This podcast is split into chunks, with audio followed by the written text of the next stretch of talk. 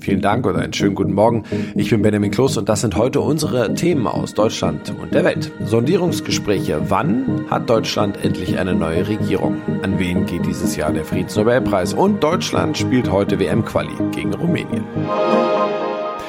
SPD, Grüne und FDP ziehen insgesamt ein positives Fazit ihres ersten gemeinsamen Sondierungsgesprächs. Alle drei lobten die ernsthafte Gesprächsatmosphäre. Sie wollen ihre Sondierungen zur Bildung einer neuen Bundesregierung in der nächsten Woche fortsetzen und vertiefen. Das machten SPD-Generalsekretär Lars Klingbeil, FDP-Generalsekretär Volker Wiesling und Grünen-Geschäftsführer Michael Kellner deutlich. Ursula Winkler berichtet. Das wirkte ja sehr harmonisch. Die Ampel scheint also auf einem guten Weg. Grundsätzlich ja, das haben alle betont, SPD-Generalsekretär Klingbeil zum Beispiel. Ich habe gespürt in dem Gespräch, dass wir was Gemeinsames schaffen können. Ja, schon in der ersten Runde, die mehr als sechs Stunden gedauert hat, haben alle Themen auf dem Tisch gelegen und von der FDP hieß es, ja, es gibt da auch welche, bei denen ein gemeinsamer Weg nicht ganz einfach wird, aber die Bereitschaft zur Zusammenarbeit ist da. Für nächste Woche sind schon drei weitere Ampeltreffen vereinbart. Dort sollen alle Inhalte nochmal vertieft werden und dann wollen die Parteien bewerten, Geht es weiter in Richtung Koalitionsgespräche oder nicht? Die Alternative heißt im Fall eines Ampelscheiterns aber Jamaika. Und danach sieht's ja eigentlich gar nicht aus. Ja, das war ein richtiger kleiner Politkrimi am Abend in Berlin, denn fast zeitgleich mit den Ampelsondierern stellte sich auch der, der nicht mitreden durfte, CDU-Parteichef Laschet an den Mikros und meinte, seine Union sei nach wie vor bereit für ein Jamaika-Bündnis. Zur Not auch ohne ihn. Es geht nicht um die Person Armin Laschet. Es geht um das Projekt für das Land. Nach der historischen Wahlpleite will Laschet Konsequenzen ziehen und den Spitzengremien einen Parteitag zur personellen Neuaufstellung der CDU vorschlagen.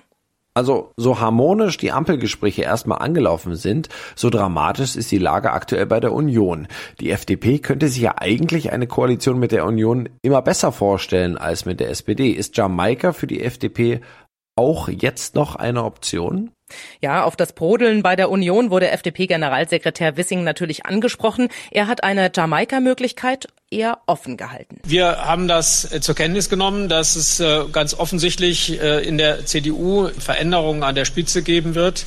Wir haben aber immer klargestellt, dass unsere ähm, Messlatte für die Bildung einer Regierung nicht Personen sind, sondern Inhalte sind. Inhalte hat die FDP ja heute offenbar ganz erfolgreich mit SPD und Grünen abgestimmt und dabei bleibt es vorerst auch. Die Ampelgespräche werden vertieft. Es gebe eine Perspektive für einen gemeinsamen Weg und ob das der Fall ist, das sollen die weiteren Treffen zeigen, meinte Wissing. Parallele Verhandlungen mit der Union gibt es jedenfalls nicht.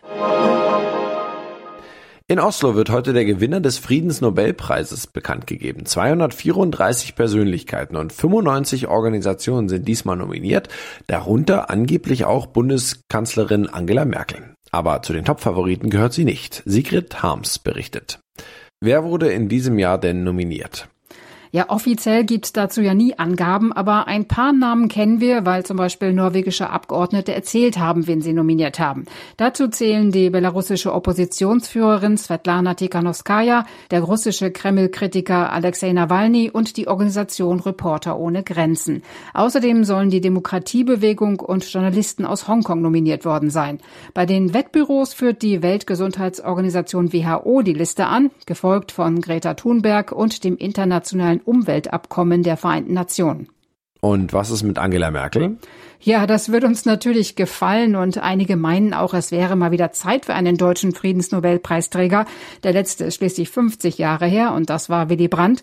Aber ich glaube nicht, dass Merkel eine Chance hat. Das Nobelpreiskomitee zeichnet eher selten Politiker für ihr Lebenswerk aus, sondern lieber Leute, die mittendrin in einer Krise oder in einem Konflikt stecken.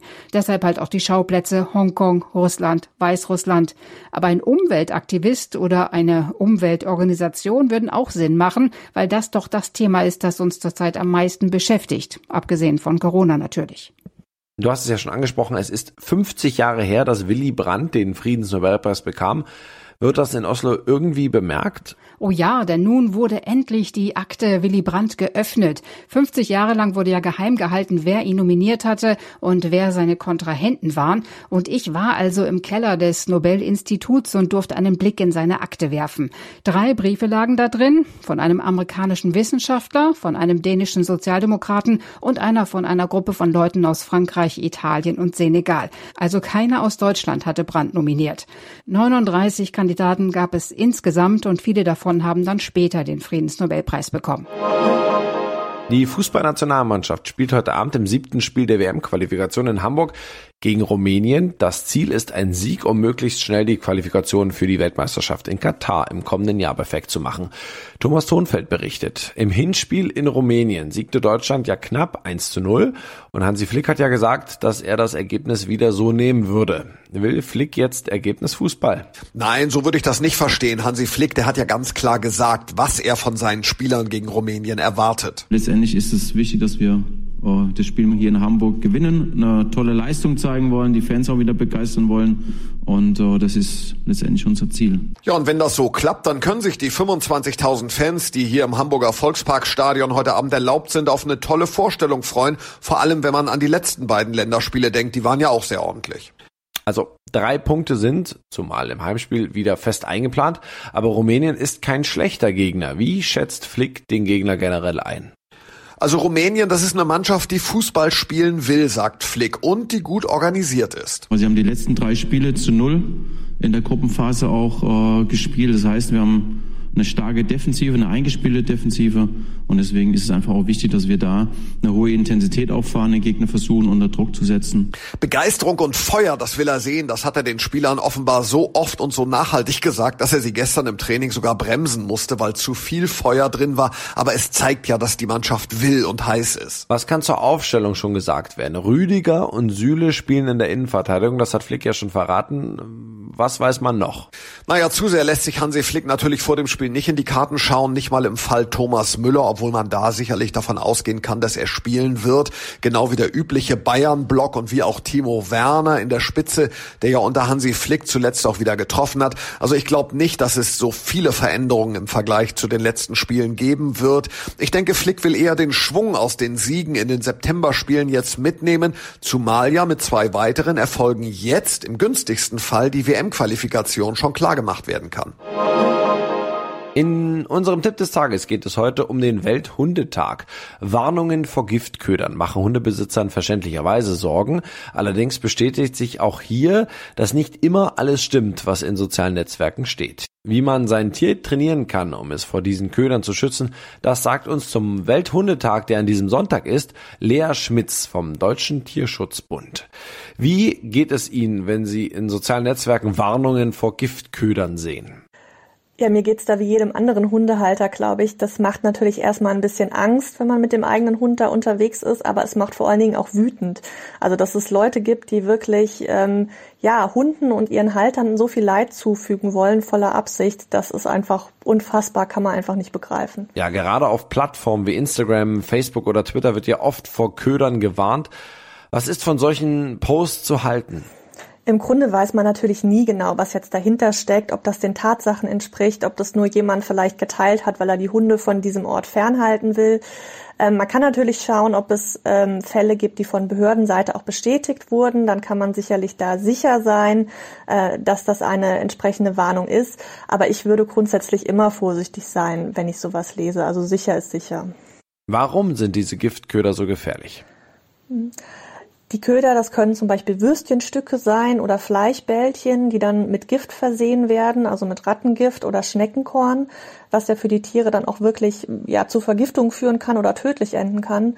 Oder die sind halt dann auch mal gespickt mit Rasierklingen, mit Nadeln, mit Reißzwecken, was natürlich auch schlimme Verletzungen dann hervorrufen kann. Wie kann ich als Halter verhindern, dass so ein Teil in die Schnauze meines Hundes gerät? Man kann seinem Hund natürlich beibringen, einen Maulkorb zu tragen. Für den Hund ist das vielleicht nicht ganz so schön. Alternativ gibt es die Möglichkeit eines Giftködertrainings, dass der Hund wirklich lernt, dass er nichts frisst, was er unterwegs findet, dass er das Gefundene vielleicht erst anzeigt oder natürlich auch, dass er auch auf einen Rückruf äh, schnell zu seinem Herrchen oder Frauchen zurückkommt und gar nicht quasi erst in die Versuchung kommt, das Gefundene dann zu fressen. Und das noch, sich einmal wieder Bundespräsident fühlen. Das ging jetzt in Berlin. Bundespräsident Frank-Walter Steinmeier hat das Schloss Bellevue sozusagen an 150 Jugendliche und junge Erwachsene im Alter von 16 bis 24 Jahren übergeben. Für einen Tag. Ronny Thora berichtet aus Berlin. Es blieb aber nicht bei der Hausübergabe. Nein, Bundespräsident Steinmeier und seine Frau haben den jungen Leuten zwar erstmal auch einen symbolischen Schlüssel für die Vordertür gegeben. So, wir gehen jetzt durch den Nebeneingang und Sie gehen durch den Haupteingang rein. Aber dann wurde Schloss Bellevue auch noch digital übergeben. Mit dem Schlüssel ist ja heute nicht mehr viel anzufangen. Deshalb haben wir auch das Passwort für den Instagram-Kanal des Bundespräsidenten übergeben. Und mit dieser Takeover-Aktion will Steinmeier den jungen Leuten, die während Corona ja oft zurückstecken mussten, eine Bühne für ihre Themen geben. Also in Gruppen soll da jetzt über Klimaschutz, über Europa, über Alltagsrassismus gesprochen werden. Die Ergebnisse präsentieren die jungen Hausherren dann dem Bundespräsidenten und dann sicherlich auch aller Welt draußen über den ja obersten Instagram-Account Deutschlands sozusagen. Ja, das war's von mir. Ich bin Benjamin Kloß und wünsche Ihnen noch ein schönes Wochenende. Bis Montag.